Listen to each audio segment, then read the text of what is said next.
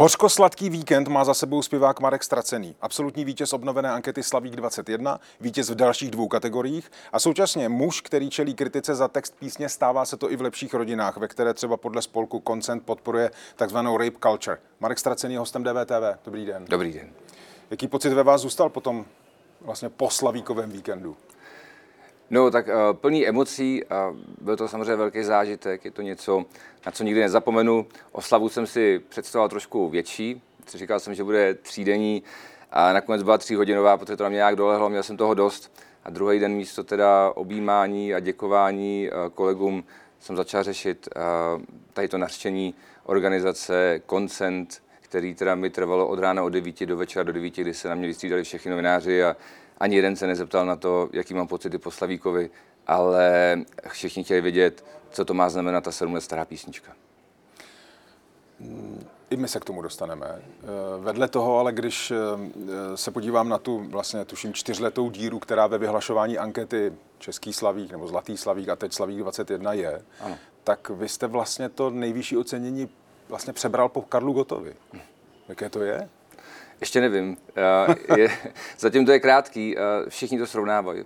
Všichni o tom mluví. Já zastávám názor, že Karel byl tak výjimečný, že není potřeba hledat druhého Karla Gota. A navíc jeho odkaz tady silně žije stále a myslím, že dlouho bude. A, a proto bych byl radši ztracený, i když mi lichotí to srovnání. Myslím, že podobní jsme si spíš v tom přístupu k fanouškům, protože mi to fakt baví a rád jim dávám něco navíc a myslím, že v tom jsme byli totožní. On vám účinkoval v, jednom, v jedné z písní nebo v jednom z klipů. To znamená, že jste se znali? Znali. Já jsem mu dokonce skládal jednu z posledních písniček. Hmm. A jmenuje se ta Pravá. A pak jsem mu hrál v klipu on mě, já mu hrál na koncertě v Fotoaréně, on mě ve Forum Karlín a měli jsme spolu opravdu jako hezký chvilky.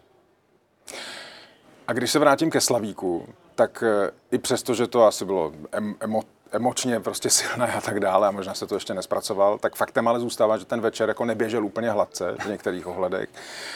Třeba rapper Řezník říkal tohle. Upřímně jsem měl velkou radost, když tahle ta anketa kdysi skončila a doufal jsem, že už se zase nikdy nebude obnovovat, protože si myslím, že český, česká pop music je už jako desítky let na úplném dnu, jako nedá, nedá se to vůbec poslouchat. Myslím si, že to absolutně nekopíruje nějaké jako zahraniční trendy, ne, nejde to s dobou a já občas, když takhle jedu autem někde a přeladím si český rádio, tak prostě se mi udělá úplně jako fyzicky zle. Jak se vám to poslouchalo? Já, já si myslím, že to jako je recese celý. Navíc, myslím si, že úplně ne. No tak, takhle, uh, já respektuju každý názor. Ten člověk tam přišel, třásli se mu ruce a hlas, tož chápu, protože mě se třásli taky.